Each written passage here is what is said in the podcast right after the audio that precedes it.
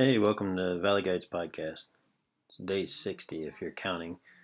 And I wanted to talk today about doing.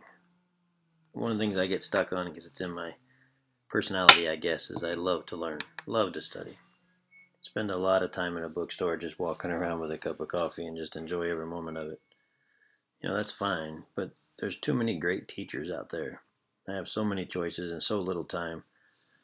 How do I pick? Where do I start? The problem lies in the question. I'm not asking the right question. I'm saying so much I can learn. Where do I start? I love subjects like mental toughness, productivity, goals, finding purpose. But again, I'm asking the wrong question. I'm still asking, what do I want to learn? I should be asking, what do I want to do? I remember my kid's swim t shirt slogan. You know, she swam for the high school, and their t shirt slogan was, If you want to swim faster, swim faster. And it used to make me laugh, but it's so true. First, do it. Get out there and give it a try.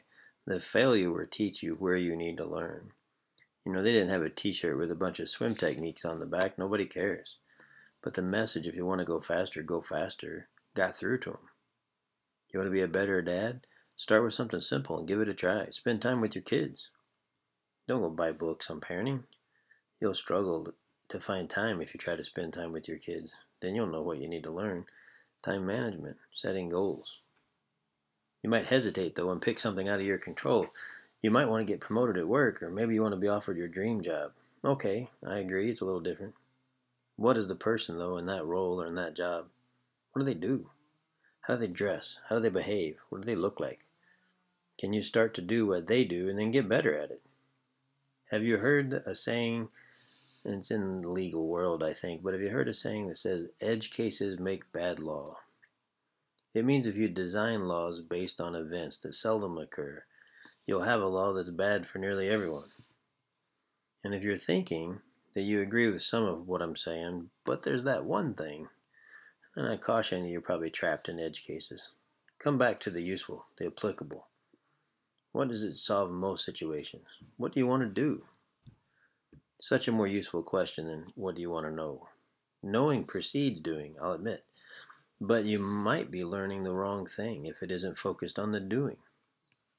For example, if you try to learn computer programming, if you try to learn a computer programming language, I suggest you find a problem to solve and work backwards. Learn what you need to know to solve the problem. Don't just attempt to learn the language.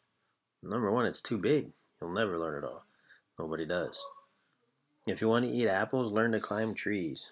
A friend of mine introduced me to his beautiful wife and explained why he learned Spanish. She was from Colombia, and that was a saying from their country. I've never forgotten the lesson. It is easier to focus on learning. Schools get stuck here because it's too hard to have real world labs where students can experiment.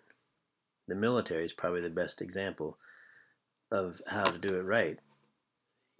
They have the real world labs. They know about the doing, and then they work backwards. Of course, it isn't an absolute. You need a foundation, and that's where school is perfect. After the foundation's laid, though, we need to find problems to solve, to focus our learning. We learn to drive because we want to go places. We don't really care about cars. Where do you want to go? What do you want to have? What do you need to do in order to have it? And what do you need to learn in order to do that? Want to be more motivated to learn? Focus on the doing. It's all about the action. Again, this is Greg from Valley Guides Podcast, and let me know what you're learning. Talk to you soon.